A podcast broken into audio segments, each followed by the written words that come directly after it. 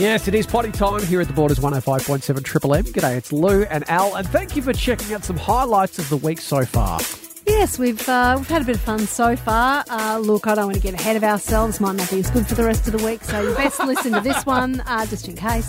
Yeah, that's right. And try to ignore the amazing weather outside. I mean, this is if you are listening within the border region. If you're internationally checking us out through Listener, well, you might be enjoying some sunshine, in which case we hate you. You might be on the beach. Who knows? Oh. Yeah, you could be. That'd be tough going. Or you could be here and you could be making pumpkin soup right now. Yeah, no beach listening. On the border. Yeah. But lots of rain. We're getting another one of those polar blasts coming through. So thank you very much, Polars, for that. Anyway, highlights of the week that was. Let's start with the great chat that we had with one half of Busby Marou. We caught up with Jeremy for a big chat about their beautiful song, and it says it in the song title, Everything is Beautiful, here at Triple M. Hold on.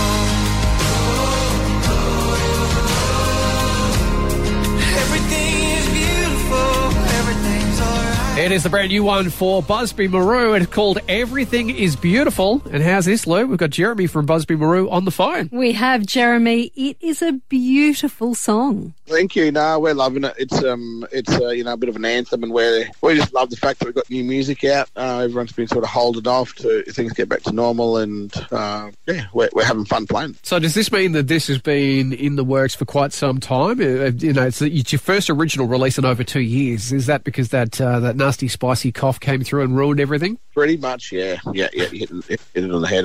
We rolled it in the middle of COVID, and everything was so depressing. We just said, let's just write something a little bit more uplifting, something positive, and that's what we kind of come up with. I just watched the video as well. I love that you've got all different people, like different looking people, and that whole message is doesn't matter what you look like, who you are, everything is beautiful. Is that the vibe?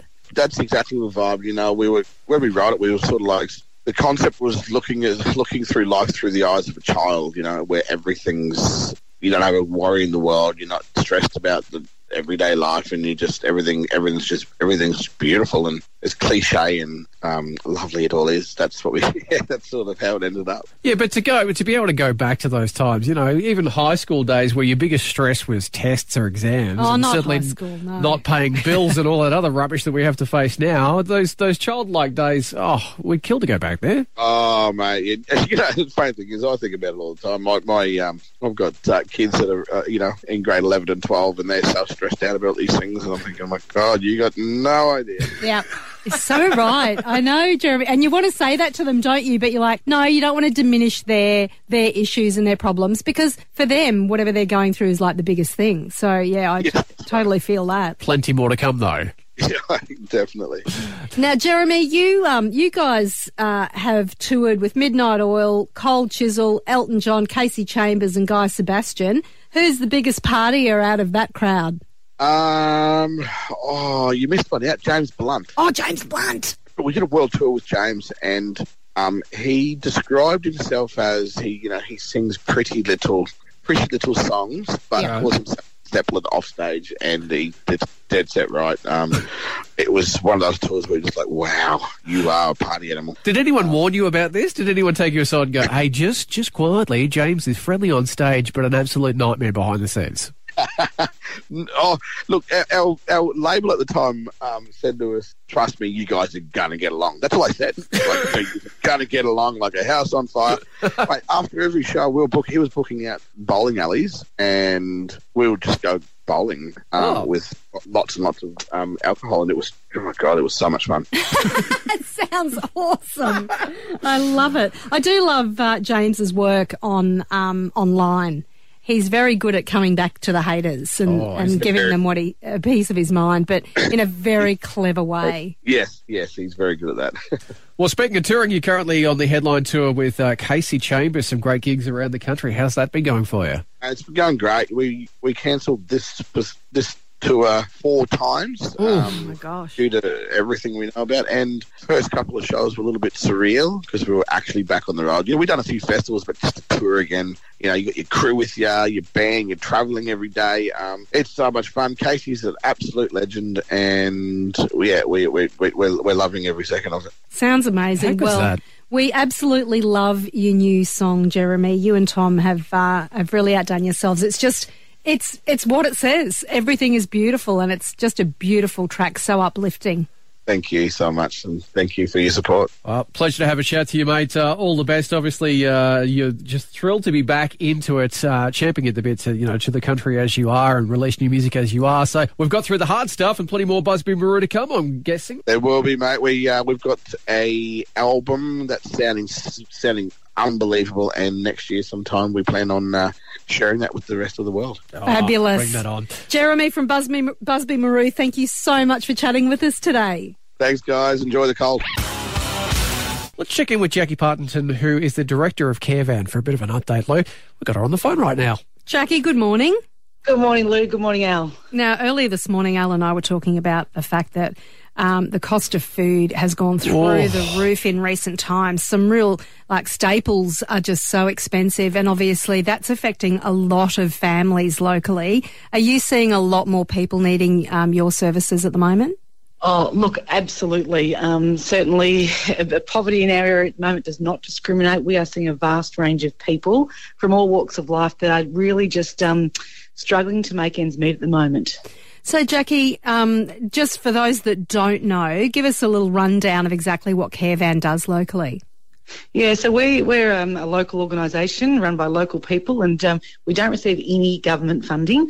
So we rely on our community to support us through appeals like this. So what we do is we run a kids cooking and caring program. We go into local schools. We get them to help cook a meal, a hearty meal for that day. Yep. We then go out of an evening.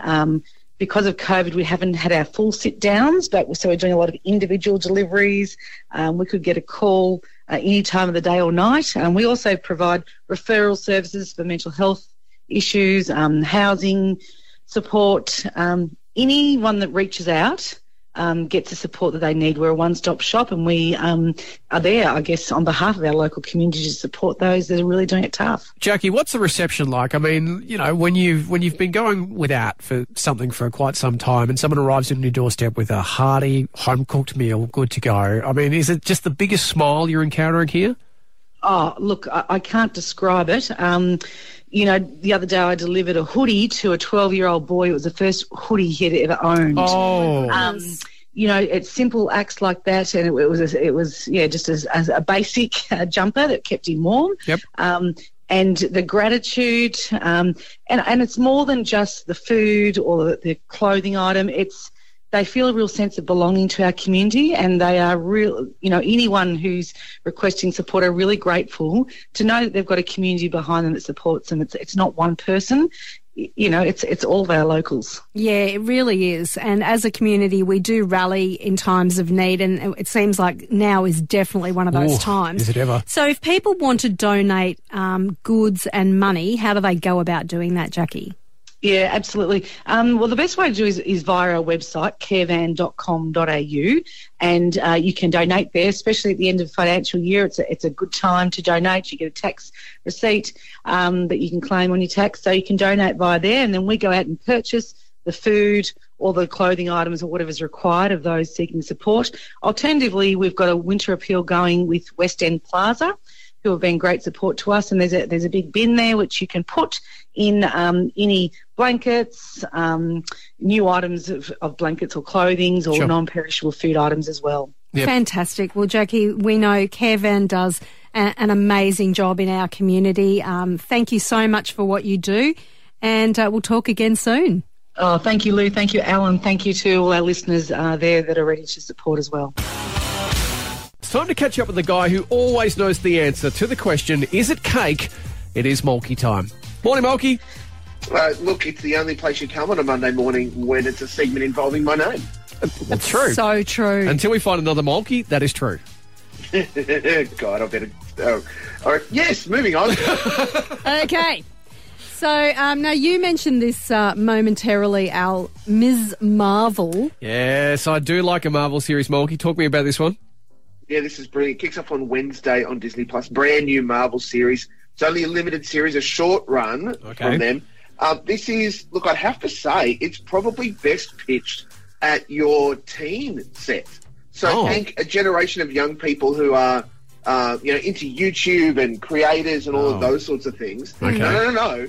But it's really, really good because not only is it kind of bright colours and some really interesting, animation and the way they display it all, but Ms. Marvel, as per the comics, is of Indian descent, living in America. And so there's a whole bunch of cultural issues that run into it as well. It's delightful. Really, really good Marvel series. Excellent. And it starts on Wednesday on Disney Plus. Okay, bring that on. I'm interested now. Thank you. You've sold that well, Malky.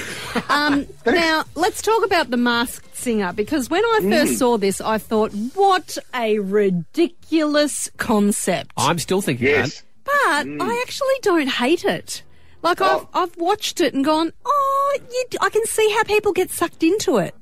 Yeah, look, I would offer that the concept itself isn't that ridiculous. No. What is ridiculous is the names that people like Dave Hughes and Ursula Carlson and Lindsay Lohan have suggested are behind the mask. I mean, please, not for a second. I mean, is Dave having a stroke?